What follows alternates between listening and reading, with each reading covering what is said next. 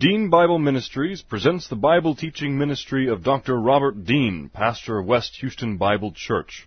These and other Bible lessons are available from www.deanbible.org.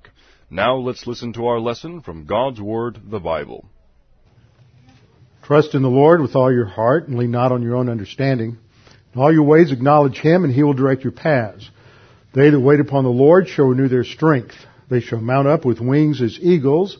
They shall run and not grow weary. They shall walk and not faint. Fear thou not, for I am with thee. Be not dismayed, for I am thy God.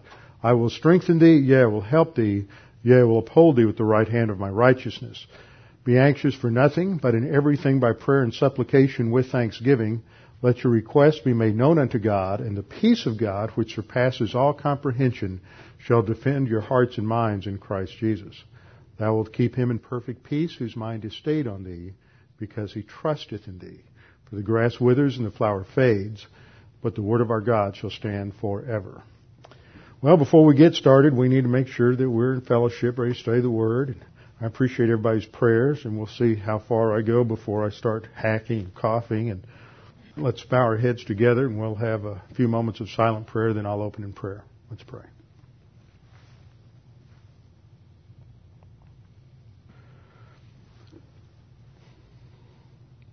Lord, again, we're so grateful that we can come together and have fellowship around the teaching of your word, that we can be strengthened, encouraged, edified in our souls by the uh, truth of your word as we come to understand it, understand the scope of your plan and your purposes, that we can better understand where we as believer priests in the church age fit within the uh, dispensational structure of history, how to understand these things and Father, we pray that you'd give us clarity of thought and concentration this evening, and that as we study these things, we would be just encouraged with the truthfulness of your word and the faithfulness of your character. We pray this in Christ's name. Amen. Okay, we've been going through Hebrews 7, or, yeah, 7, and taking a little detour in terms of understanding the change that's taking place, and change indicates that there are some things that are different some things may stay the same, but some things are different, and that is really a hallmark, we might say, of what is known as dispensationalism. And so I've taken the last few lessons to go over dispensationalism and where dispensationalism comes from out of the Bible, what it means, basic ideas related to it. And in the last lesson, which was a couple of weeks ago, I looked at various things related to covenant theology to begin with, and then at the end of the lesson, if memory serves me correctly, I was beginning to get into issues related to hermeneutics or interpretation, which is so important today. And many of you may not realize, but we live in a world today where it's very different from 30, 40, or 50 years ago. 30, 40, 50 years ago, there was a strong uh, movement among dispensationalists. It was a dominant uh, or dominating position in, in especially in popular uh, theology among churches. I think in a lot of ways it still is. But there's just so much going on today in the study of prophecy that wasn't even around uh, whenever it was 25, 27 years ago when I graduated from Dallas Seminary. We hardly gave five minutes notice to post-millennialism when I went through seminary. It was considered a dead theology that nobody was post-millennial anymore. Nobody spent any time. And in going through four years of Dallas Seminary, I don't think I once heard the word preterist, which refers to a, a uh, what is becoming more and more visible uh, view of prophecy today that most of Matthew 24 and Revelation were not fulfilled, excuse me, were fulfilled before 70 AD in the judgment on Israel, that these are all based on allegorical and symbolic interpretations, and that there's very little of biblical prophecy left to be fulfilled. And if you don't listen to a lot of Christian radio or you don't listen to the Bible Answer Man on the radio or some of the other shows that are out there, then you may be completely oblivious to this. But it's important to kind of understand where we are today and, and what's going on. I think that in the last I guess it's been 10 years or so since the first Tim LaHaye, Jerry Jenkins book, Left Behind, Volume 1, came out that, that again really appealed to people in the pew and it's had a tremendous uh, impact on a lot of people, but yet it's also, just as its uh, predecessor, Late Great Planet Earth, uh, did in the 70s, has come under a tremendous amount of attack, uh, attack from people who don't believe in a dispensational framework for understanding the scriptures. And today, it's you know Tommy Ice and I joke about these guys that that uh, get up there and their basic testimony is sort of like, well, I was a teenage dispensationalist, with the implication, of course, being that now that I studied the Bible a little bit and grown up and matured, I no longer follow that sort of juvenile approach to Scripture.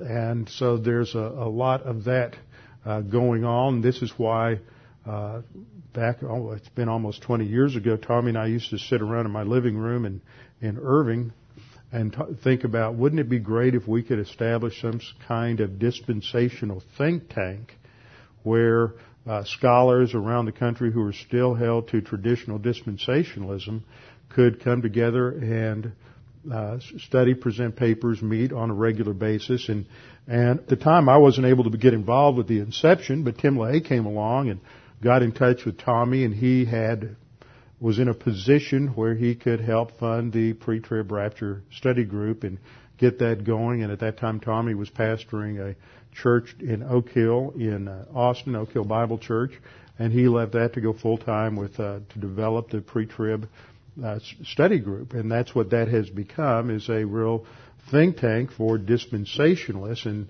out of that have come a number of different books that were published in the 90s and, and up to the present time. In fact, I just got a uh, electronic copy of a book that uh, is going to the publisher. It's supposed to come out at the uh, by early December.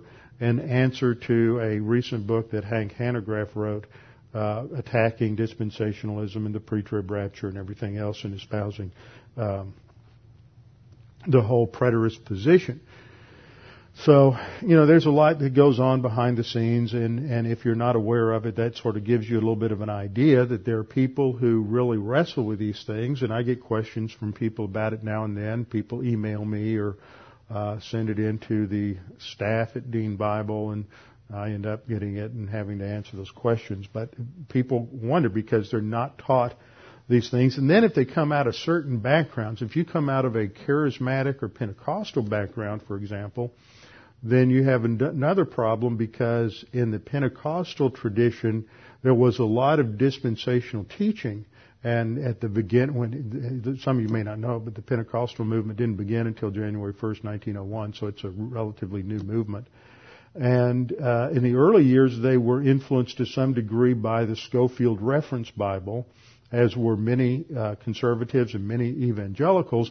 But they were also influenced by other things, and so you get a lot of a lot of the popular charismatics that you see on TV from Pat Robertson to others have elements, sort of a mishmash, or a, real hodgepodge theology where they may be premillennial and they may have some elements of, of something positive towards Israel, then uh, other times they don't. They're just not consistent on the rapture and they pick up sort of pick and choose terminology from other systems of theology and so it just gets all kind of put in their the blender of their theology, and you get something that's uh, that's totally different. So.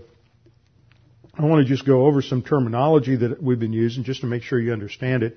Covenant theology is a system of theology that really comes out of the Reformed branch of the Protestant Reformation. When you think back to what happened after Martin Luther nailed his 95 Theses on the door of the church at Wittenberg in uh, October 31st, 19 or 19, uh, excuse me, 1517, not 1917, 1517. Then subsequent to that, you had the development of the Protestant Reformation. And traditionally, when historians talk about the Protestant Reformation, they divide it into uh, basically uh, four branches. You have the uh, Lutheran branch, which is uh, comes out of Germany and influences the Scandinavian countries as well. Then you have the French aspect, French Swiss aspect of the Protestant Reformation, influenced by people like uh, Henri Bullinger and Ulrich Zwingli and and uh, Calvin as well.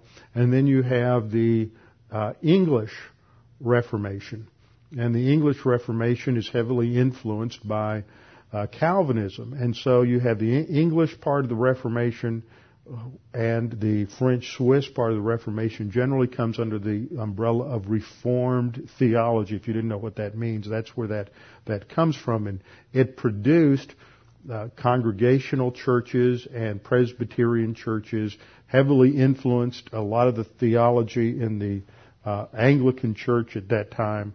Uh, was was heavily reformed in its theology, and so covenant theology comes out of that flow. And then the fourth branch, I said there were four branches of the Reformation. You had Lutheranism, French Swiss Reformation, British British uh, Reformation, and the Anabaptist school. And the term Anabaptist means second baptism. That prefix A indicates a second baptism because most of those people at the beginning had been baptized in the state church as infants. And they came to convictions that a, that baptism was really for someone who was a professing believer in the Lord Jesus Christ, not for infants, but for adults who had uh, trusted Christ. And there were two things that made a Baptist a Baptist. I, you know, and all the, a lot of the people I know don't know this. And I'm talking about pastors, Baptist. I used to stump Baptist pastors and say, "What makes a Baptist a Baptist?"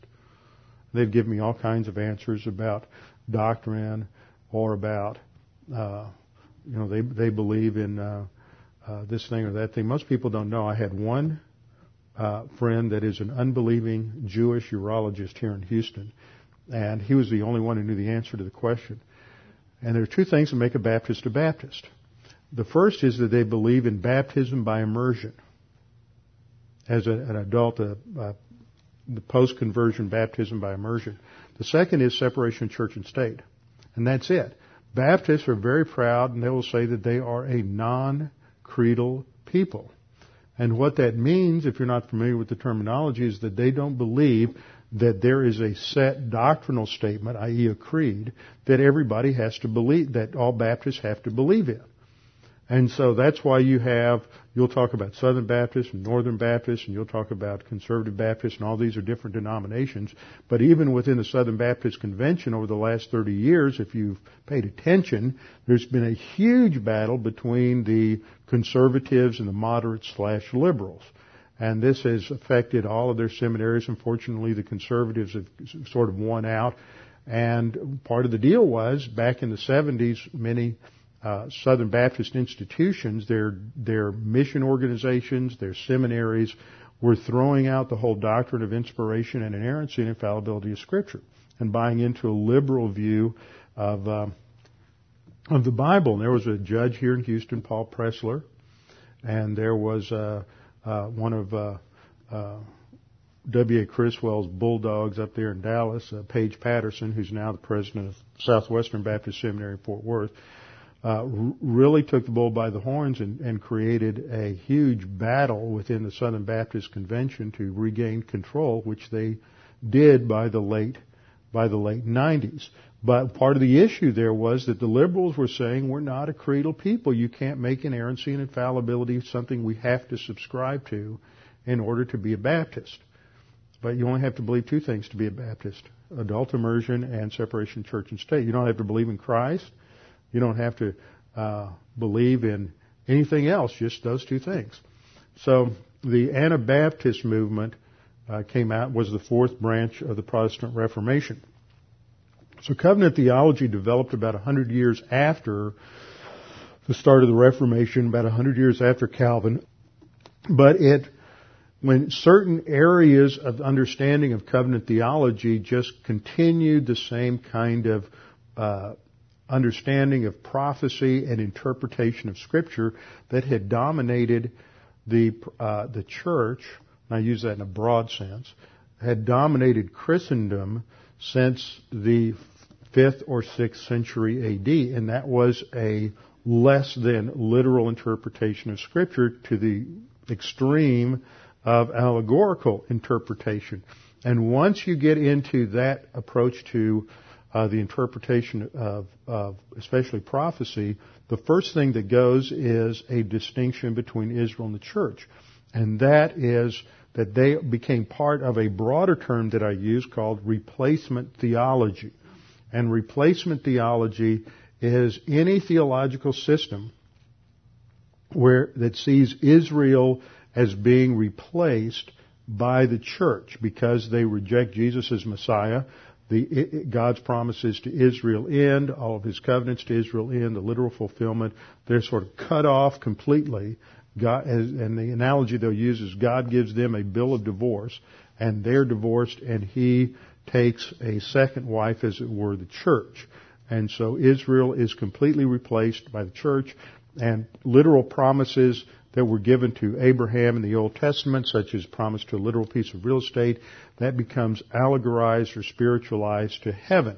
And so they would interpret Old Testament passages in non-literal ways. Now, uh, replacement theology covered a wide range of theologies. Lutherans were still amillennial and replacement theology all your Reformed branches, Dutch Reformed, with these still some state churches, Dutch Reformed, Swiss Reformed, your Huguenots, uh, most of them were all all into some form of replacement theology. Presbyterians, uh, your um, many of your Puritans. Now Puritans became kind of a mixed bag. Some were amill, but a lot of the Puritans that came to America were premillennial. And many of them had a view of a distinction between Israel and the church. They didn't go so far as to have a view of, uh, of dispensationalism, but they were premillennial. And that gets into a fuzzy area. There's sometimes you'll read the term historical premillennialists, and some historical premillennialists, they're not dispensational, but some were futurists, some were not. And I'm not going to get distracted by going through an analysis of that, but basically all amillennial, postmillennial systems, Lutheran, Roman Catholic, uh, Reformed, Wesleyan slash Methodist, Anglican, all of these systems were replacement theology. The only system that is consistently non-replacement is dispensationalism, although you do have some non-dispensational premills that uh, are uh, they aren't into replacement theology. They they hold various forms, and that's just due to people's uh, inconsistencies. So we talked about covenant theology the la- last time. That that is generally viewed as the polar opposite to dispensationalism. And even though that excludes some of these replacement theology, theologies, that's primarily the uh, among evangelicals. It's either this covenant theology or, or dispensationalism. And as I pointed out last time, the covenants in covenant theology are not the biblical covenants that we think of when we talk about covenants. They are theologically inferred covenants, the covenant of works that God had with Adam until he sinned, and then the covenant of grace. There are also some who believe and hold to a covenant of redemption. And uh, as I, I, gave a quote last time, Louis Berkhof, that the agreement between the, the, the covenant of redemption is the agreement between the Father and the Son, giving the Son the head and the Redeemer of the elect, and the Son voluntarily taking place of those whom the Father had, had given him. Now not all covenant theologians hold to a covenant of redemption. I also pointed out various problems with covenant theology and the one that is, that I'm most interested in, in terms of where we're, what I'm talking about tonight is in the area of, of uh, interpretation. Because they spiritualize a great deal of, of prophecy that, that speaks about the restoration of Israel. They constantly read the New Testament back into the, back into the Old Testament. And what they end up saying basically is that you can't really determine what the meaning of the Old Testament was until you get the New Testament. And once you get the New Testament, then all of a sudden you can interpret these symbols and types, things of that nature in the Old Testament, and it doesn't mean what it, uh, it, seems to mean at the um, when in the original historical context in which these these things were given. This also affects their view of the church because the Israel in the Old Testament is the church in formation, and then uh, we, the church today is, they would call that spiritual Israel. And you, you can see elements of that in the history even of this country where people uh, held, still held to Sabbath observance. Although I remember one Old Testament theolo- theologian used to teach up at Trinity Evangelical Divinity School. Uh, you know, they, they'd move Sabbath from Saturday to Sunday, and then he would observe the Sabbath by not watching football games. So it's not quite quite the same, but that's part of the problem. Once you start allegorizing, you lose your anchor to any kind of objectivity, and things become relatively, relatively subjective. Well, I backed up a little bit and uh, thought I would just introduce a couple of new slides on the whole concept of interpretation and hermeneutics. And the here we go. Good start. Okay, hermeneutics comes from the Greek verb hermeneuo. And this is derived from the Greek god Hermes, who was the messenger of the gods. It was his responsibility to communicate and to interpret the messages from the gods to whomever. And so that's where this verb has its, has its origin. It has the basic idea of bringing someone an understanding of something, helping them understand what something means, uh, explaining something, making it clear or intelligible, intelligible to uh, cipher, to interpret, to make uh, something clear. So that's the idea behind this word hermeneutics. It's the uh, science and art of interpretation. So that's what it is. It's both a science and an art. And Milton Terry, who uh, wrote a book a little over 100 years ago called Biblical Hermeneutics, uh, defines it this way. He said, Hermeneutics, therefore, is both a science and an art. As a science, it enunciates principles, investigates the laws of thought and language, and uh, classifies its facts and results. A few typo, typos in there. classifies its facts and results. He was also a dietitian. Uh, classifies its facts and results. As an art, it teaches what application these principles should have and establishes their soundness by showing their practical value in the, in the elucidation of the more difficult scriptures. The hermeneutical art thus cultivates and establishes a valid exegetical procedure. Okay, let me break that down for you. As a science, that means that there are clear objective principles that you use to, in order to understand and interpret any piece of literature, from the instructions to fill out your income tax, to poetry, to a novel, to anything at all, to the Constitution of the United States.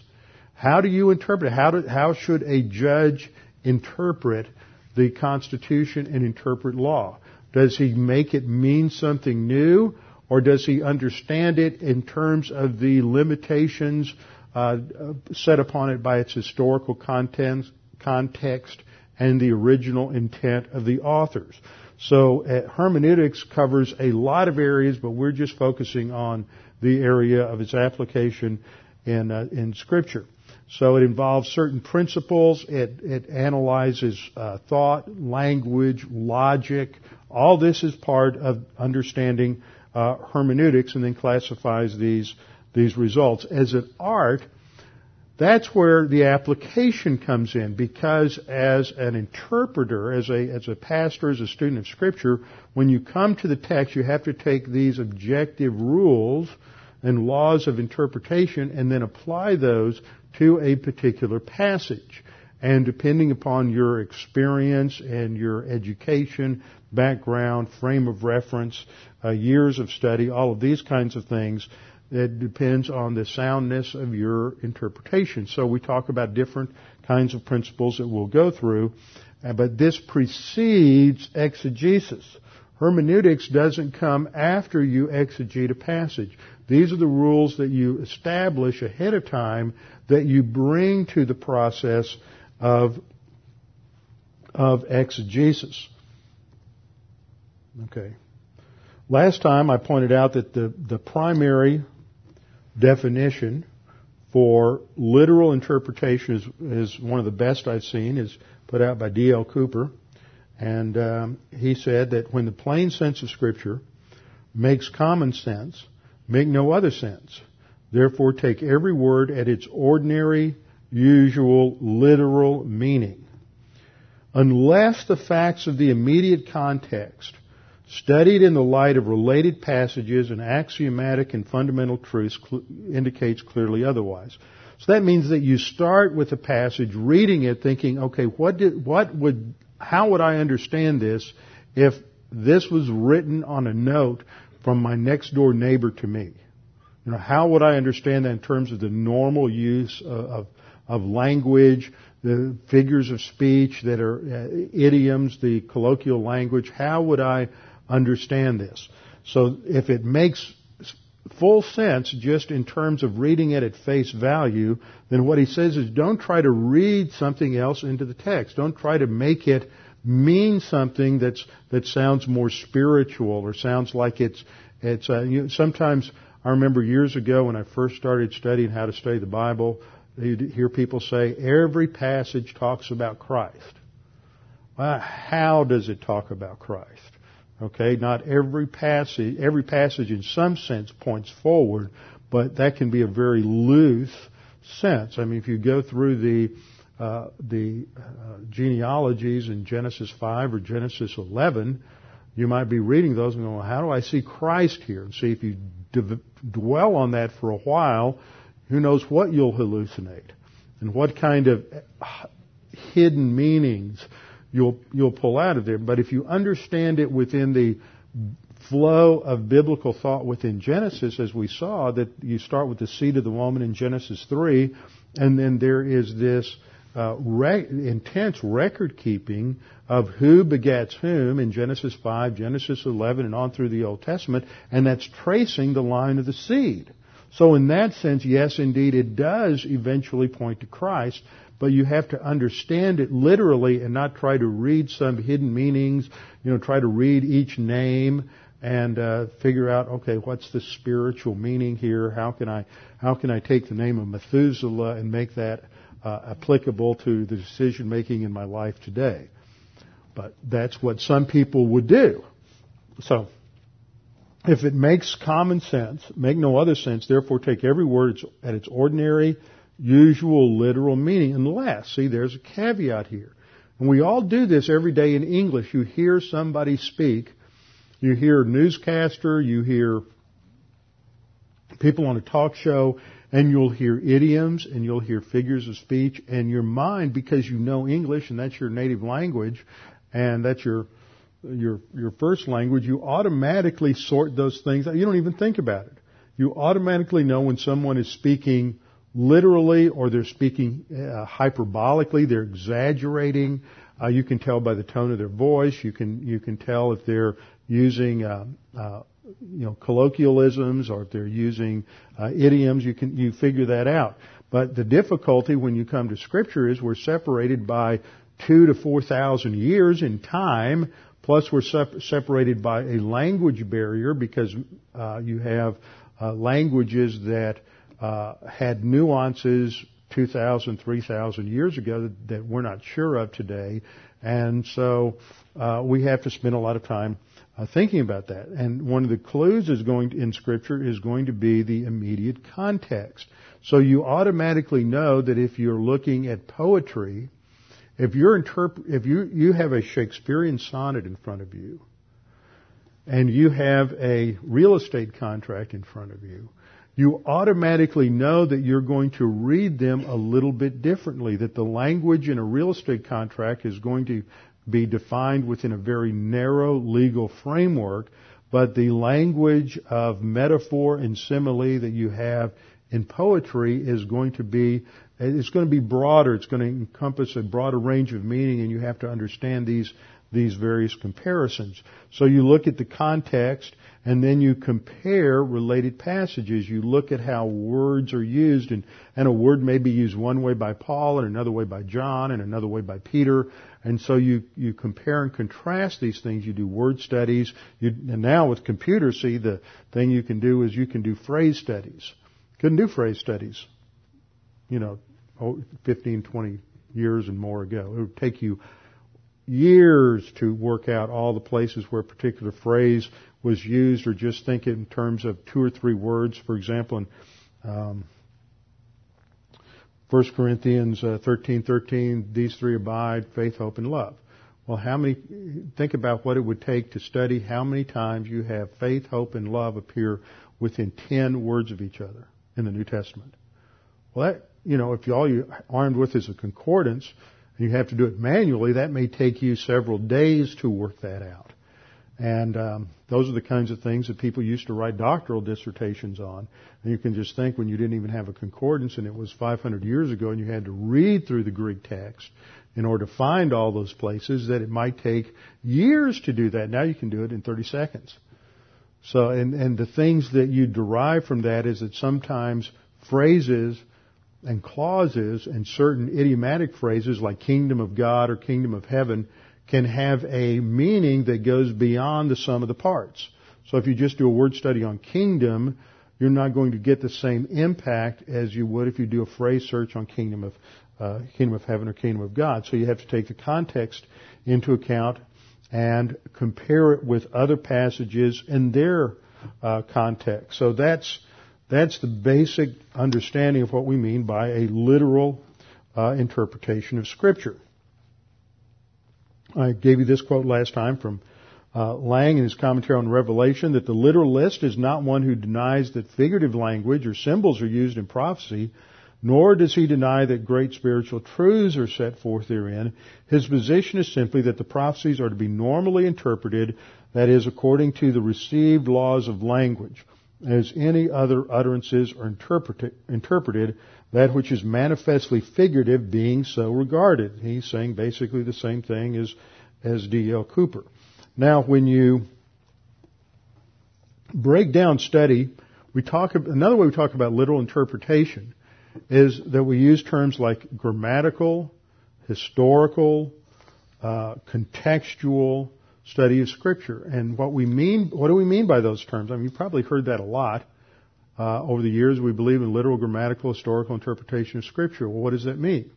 Well, grammatical means that we take the Scriptures apart in terms of the grammar. The grammar means something. It communicates a level of meaning that is different from just the words that are in the sentence. And so you have to pay attention to the grammar, the grammatical structure, how the phrases and clauses are put together. So we have to look at the, the grammar and then we also look at the meaning of the words.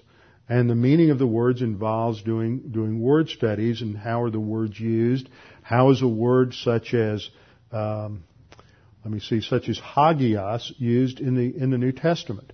Well, hagios has a rich history. It's the word, it's translated holy, and you have this whole word group of hagios for holy and hagiadzo, to make holy, uh, hagiosmos, sanctification, uh, all these different, different words are used in this, this whole context. Sometimes they're translated consecrate, set apart, holy, all these different words, and, and it has a rich history in, in Greek.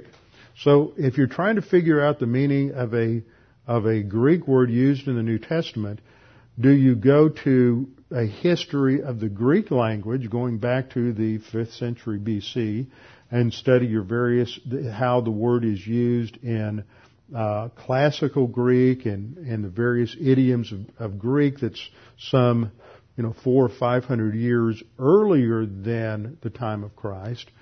Or do you seek its, its meaning in how it's that concept was used in the Old Testament. And you, you need to do both, but the primary reference, when Peter talks about holiness or Paul's talking about holiness, do you think they have in mind how, how Plato used the word holy or how Moses used the word holy? What do you think?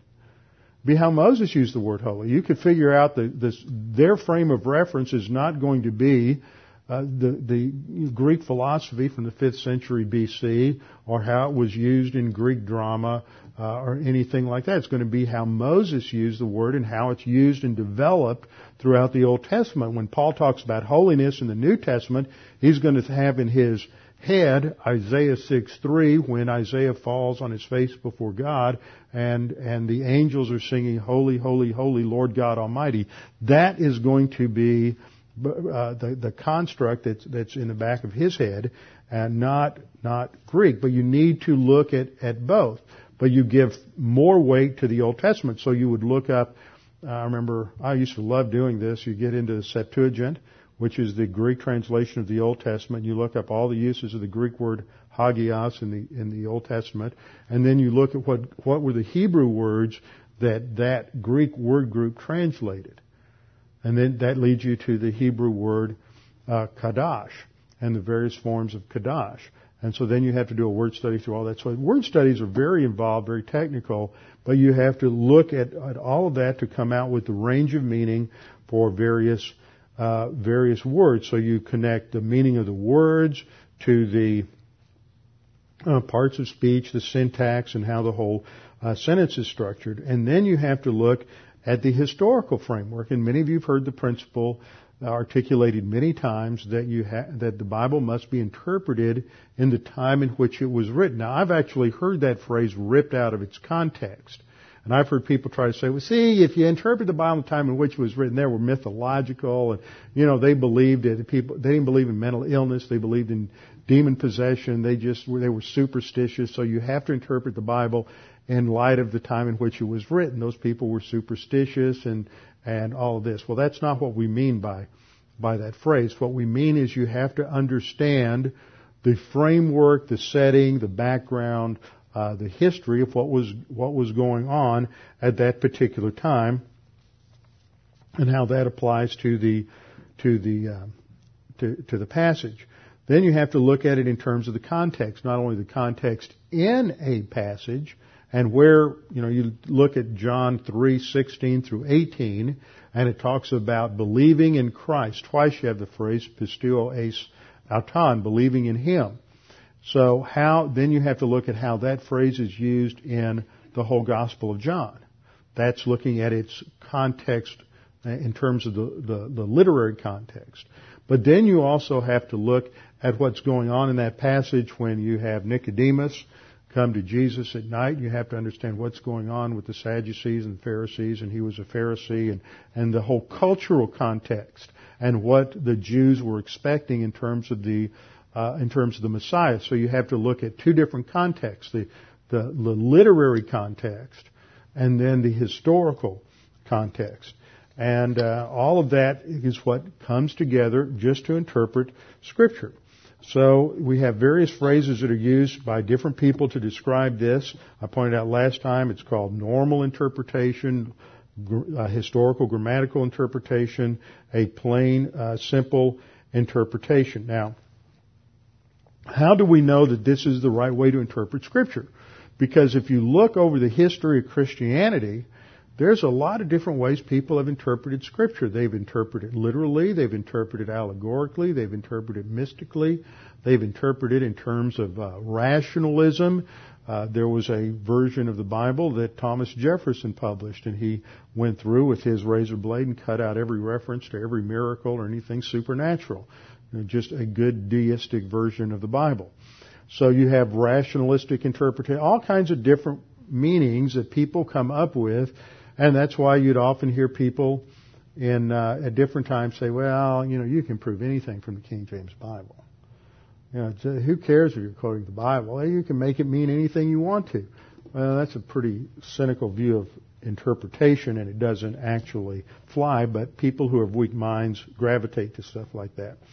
So you have to um, you have to look at the text itself. How do we know that we should interpret Scripture literally? And I pointed th- these three reasons out last time.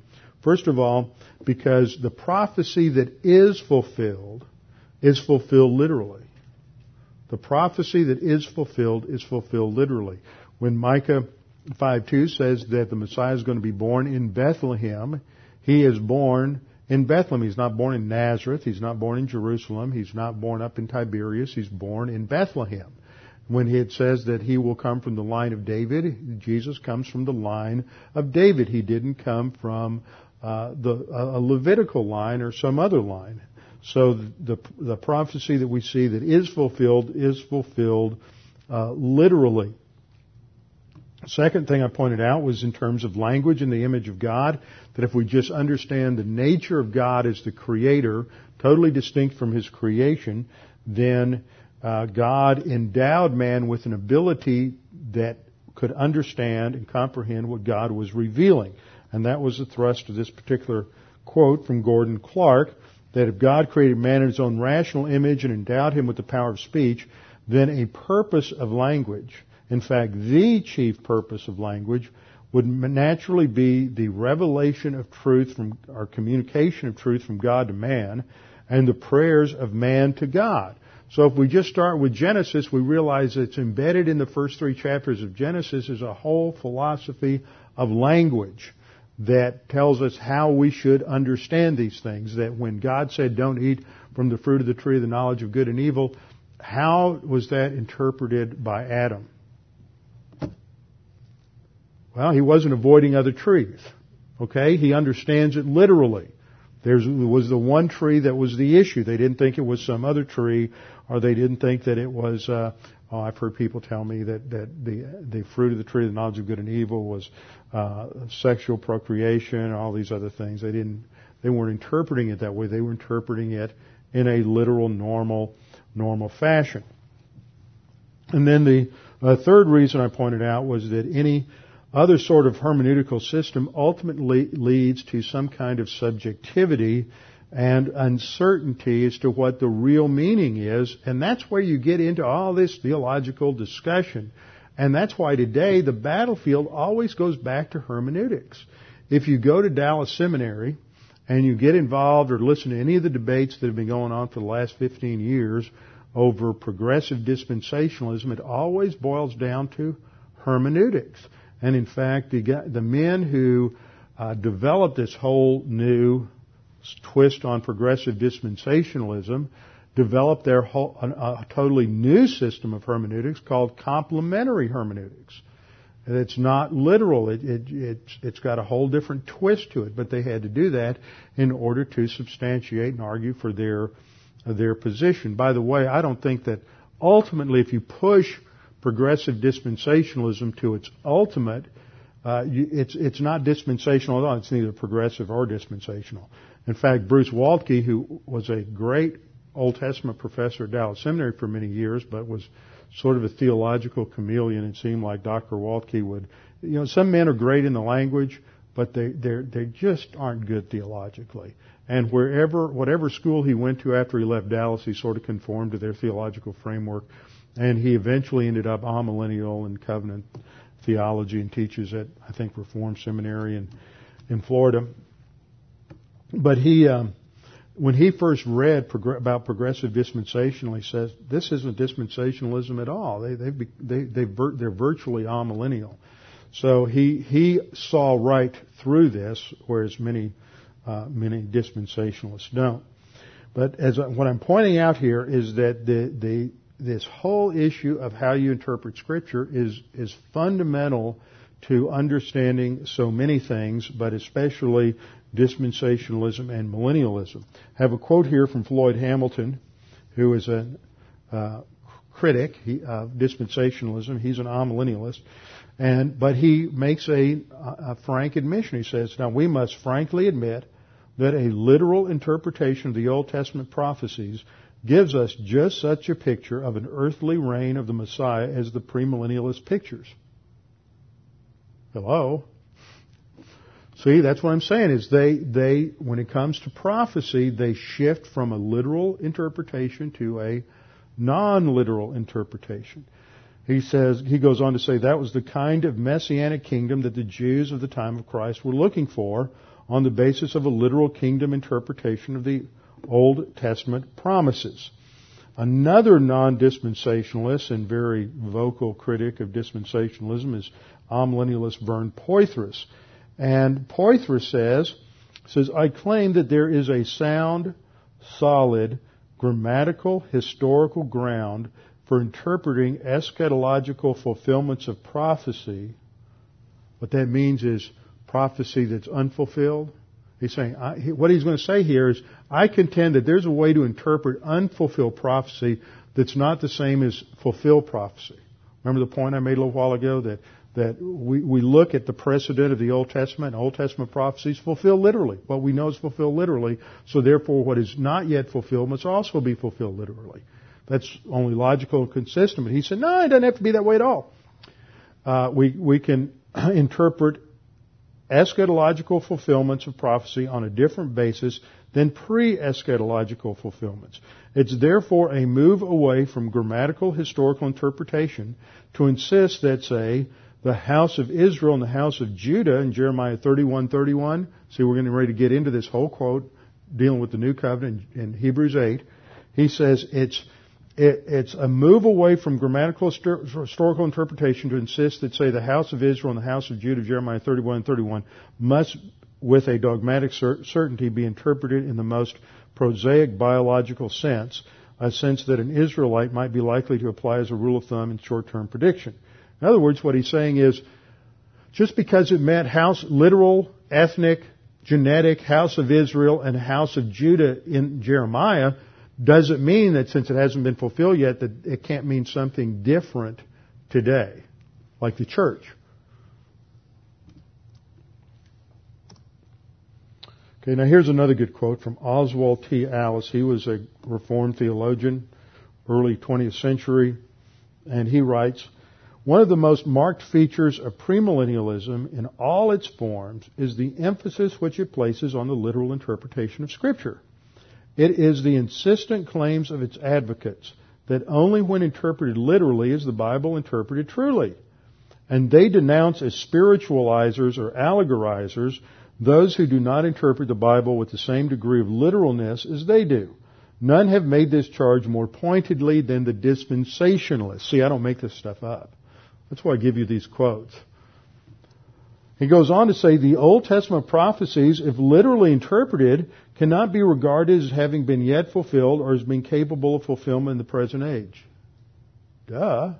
See what he's saying? If you, if you interpret these prophecies literally, then the premills are right. You've got to have a future second coming and a literal millennium of a thousand years. It's going to have, have a primarily Jewish emphasis. So this is their basic position. Now in covenant theology, they have a inconsistent literal hermeneutic. And that's why I pointed out that the real issue is how consistent you are in interpreting scripture. For example, let me give you a passage here. Isaiah 65:25. The wolf and the lamb shall graze together. Now, how do you understand that? Is that a literal wolf or a literal lamb? Or are we talking about an unbeliever and a believer? Just wanted to see if you were paying attention. The wolf and the lamb shall graze together, and the lion shall eat straw like the ox, and the dust shall be the serpent's food. They shall do no evil or harm in all my holy mountain, says the Lord. Well, taken literally, we understand that to be talking about the fact that during the millennial kingdom there will be at least enough of a rollback of the curse to where there's not uh, antagonism in the animal kingdom. But covenant the- theologians will allegorize this and they'll say, well, this is an example of when the wolf Saul became converted. You know, the apostle Paul, when Saul of Tarsus became converted and he became a lamb.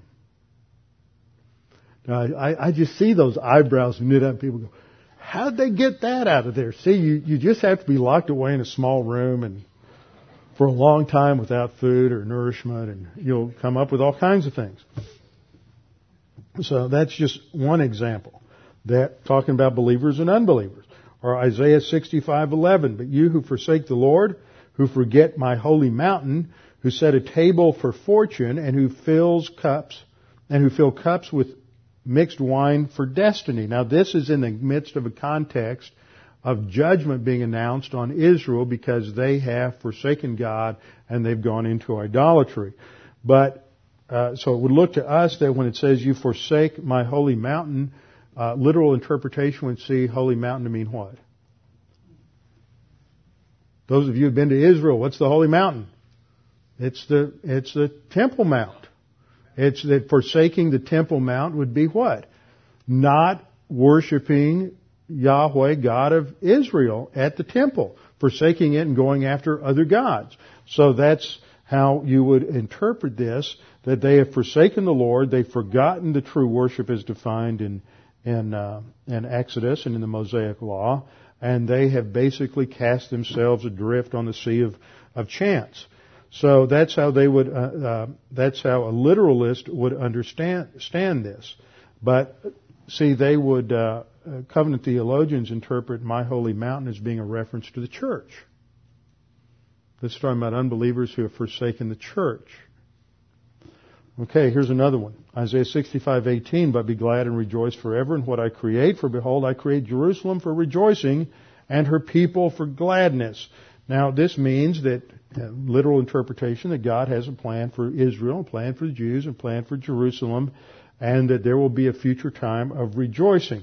But uh, covenant theologians will interpret this that Jerusalem really refers to the New Testament church, for I create uh, the church for rejoicing and her people for gladness. And so it is interpreted to be a reference to the New Testament church. See, with, with allegory, you can do whatever you want to and make anything mean whatever you want it to mean. It's sort of like making it a living Constitution, right? We've all heard people like Al Gore and others talk about the U.S. Constitution as a living document. Well, see, that's what happens. It's, it's, we have a rich heritage of this. He's not just popping up out of, out of nowhere when you have uh, liberals today interpret the Constitution in this kind of manner. Uh, they didn't begin with them. It, it has a rich history going back to before the time of Christ. So, we have to understand a little bit about where all of this comes from. So I want to go through a little bit on the history of interpretation. Now, as I pointed out earlier, over the history of, of Christianity, people have used all kinds of different ways to uh, to uh, interpret the Bible, from just a woodenly literal interpretation that tries to make every word uh, significant in some sense, to an allegorical interpretation where everything's symbolic, uh, where it appeals to tradition that however the church fathers interpreted, that's what it means. Uh, rationalistic, where you get rid of all the supernatural. Subjective, what does it mean to me? If you've been to a Southern Baptist or Methodist Sunday school class, then you know what that's all about. Or um, mystical, where you just have to contemplate your navel for a while and think about it and not eat and, or whatever. And eventually it'll come to you. Now, as I pointed out earlier, we need to look at how the Bible interprets itself and let the Bible, let God reveal to us how to interpret what He says. And so when we get into the scripture, and I'm not going to go through a lot of these, I'll just give you some examples because you're familiar with most of, most of them. When God revealed the dimensions and, and the instructions on how to build the ark to Noah, Noah did not take those numbers and think that there was some hidden spiritual meaning that uh, he needed to ascertain in order to, to unlock the code so he would know how to survive the flood. He took all the numbers, all the instructions, the kind of wood to use, everything, uh, literally. When Moses was given all the instructions as to what kind of fabric to use, what kind of wood to use, uh, how to, all the dimensions for the tabernacle, everything that was involved in that. He didn't allegorize, spiritualize, he didn't try to find hidden codes. Remember the book that came out about um, 10 years or more ago now on the Bible Code book, Cracking the Bible Code? Well, everybody's always trying to come up with some hidden, hidden meanings that are far beyond the literal uh, meanings of Scripture. When we think about Joshua invading the, the promised land, and God giving him instructions as to marching around Jericho. March around Jericho in silence one time each day until the last day, and then the last day march around seven times, and when you finish, blow the trumpets and shout.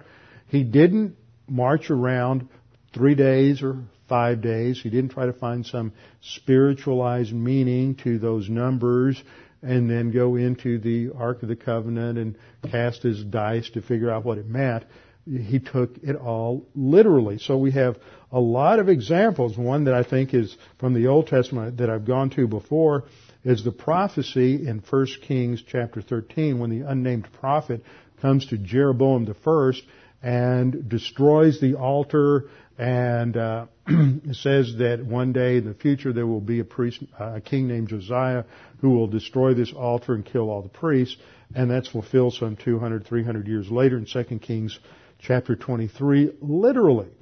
So we have all this, all this precedent in the scriptures where the Bible shows us how to interpret the Bible. God doesn't leave us, leave us cast adrift on this sea of subjectivity to uh, just kind of figure out what it all means. Another biblical example that gets us into the area of, of interpretation is when the Jews came back from the Babylonian captivity. When they returned in the uh, late part of the uh, early part of the of the fifth century BC, around 460 to 440, when uh, they're rebuilding the walls under Nehemiah. In Nehemiah 8, we have Ezra reading the law to the people. It's interesting. We read the law. Everybody stood up all day long. They read the law. We have trouble getting people to sit in a comfortable chair for 45 minutes to listen to Bible class.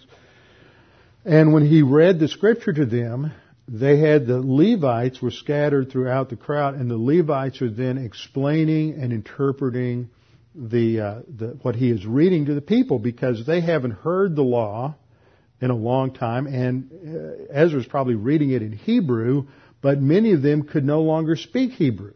They had grown up in Babylon, and they were probably fluent in Aramaic and maybe just had a smattering of Hebrew. So the Levites were helping them uh, translate and understand uh, understand the text, and it was done literally. And we know that example from what I pointed out in the previous previous examples. By the time of Christ, though, see, coming out of that return to Babylon, you had this this uh, hyper religiosity developed because it was such a traumatic thing for the Jews to have lost the temple and to be kicked out of the land that they went to the other extreme in terms of uh, being rigidly developing these rigid systems of obedience, and that's where the the Pharisaical party developed.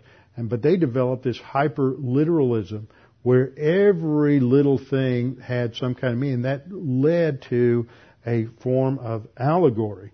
And by the period before Christ, you also had the Jews develop a system of allegorical interpretation. Now, it's interesting where this happens.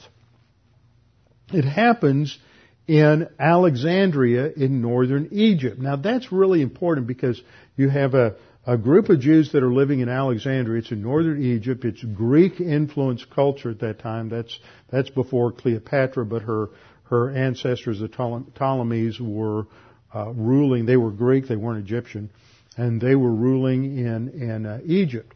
And so there's this tremendous influence of Greek philosophy and Greek thought.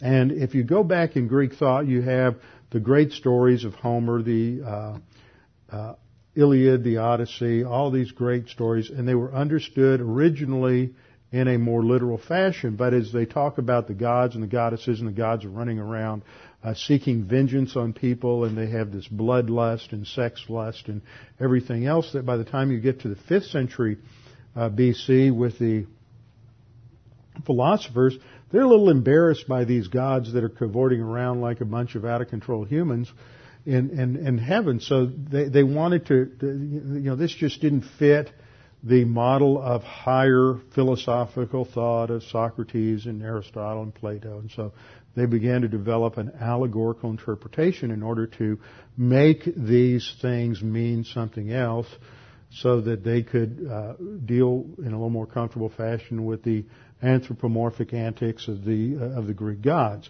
And so they develop an allegorical interpretation. And later on, this enabled Greek philosophers such as the Stoics and the Epicureans to twist and change the writings of Plato and Aristotle to fit their philosophy so they could go back and say, see, what they really meant was, and they would reinterpret using allegory to reinterpret earlier philosophers to try to make them say what, what they were saying. Well, the Jews in Alexandria picked up on that. And uh, this is evidence in the Septuagint, the way the Septuagint tries to translate several uh, passages related to anthropomorphisms and anthropopathisms of God in the Old Testament. And you have two influential people in this period before the New Testament time, Aristobulus and Philo. Now, Philo lives from about 20 BC to 54 AD, so he's roughly contemporary with with uh, the life of Christ on the earth. And you also have the, the Essenes, the Jews that are living in the Qumran community, and they have this whole allegorical interpretation. And this is comes out of where did I say? You're going to have to remember this next time because I can't finish this tonight. Alexandria, in northern Egypt. Well, guess where allegorical interpretation gets systematized when you get into the New Testament period? I mean, in the post New Testament period, the early church age. It's Alexandria with Origen and um, uh, his predecessor Clement of Alexandria, and they systematize this allegorical interpretation. And so uh, Origen comes along and says, well, you have three levels of meaning in the text, like you have uh, man is made up of body, soul, and spirit. You have the literal meaning, and then you have a moral meaning that that relates to the soul, and then you have a spiritual meaning. But in allegorical interpretation, the allegorical or spiritual teaching of the passage doesn't have to have anything to do with the literal historical meaning of the, of the text. So it's just like you're looking for these hidden meanings. And uh, there have been uh, people who have come out. I'm thinking of a couple of pastors who came out of uh, some doctrinal churches uh, who were teaching a view that you didn't need to believe in confession of sin. That you really didn't need to confess your sin to be back in fellowship. Why? Well, if you read between the lines in 1 John 1 9, you'll see it. What's that? That's nothing more than trying to go back to some kind of allegorical, spiritualized, hidden meaning like, uh, like Origen. And yet that was what dominates the church for the next um, 14, next thousand years or more from Origen's about 250. Jerome and Augustine come in and they basically institutionalize allegorical interpretation and so out of that comes a hostility to the Jews because they're no longer important. So all this ties together. Well, I'll cover that little briefly next time before we get into some other uh, important things. But that gives you a little background. Let's close in prayer. Father, we thank you for your word that it's so clear, precise. We thank you that you have given us a way to understand it, especially in this church age with God the Holy Spirit, who is our guide, director, and one who helps us to understand the scriptures and that you have given us examples within your word as how we are to interpret it, and that we know that we can understand it accurately and precisely. Now, Father, we pray that we would uh, be strengthened and encouraged by the truthfulness of your word, and that it needs to be the center of our lives. We pray this in Christ's name. Amen.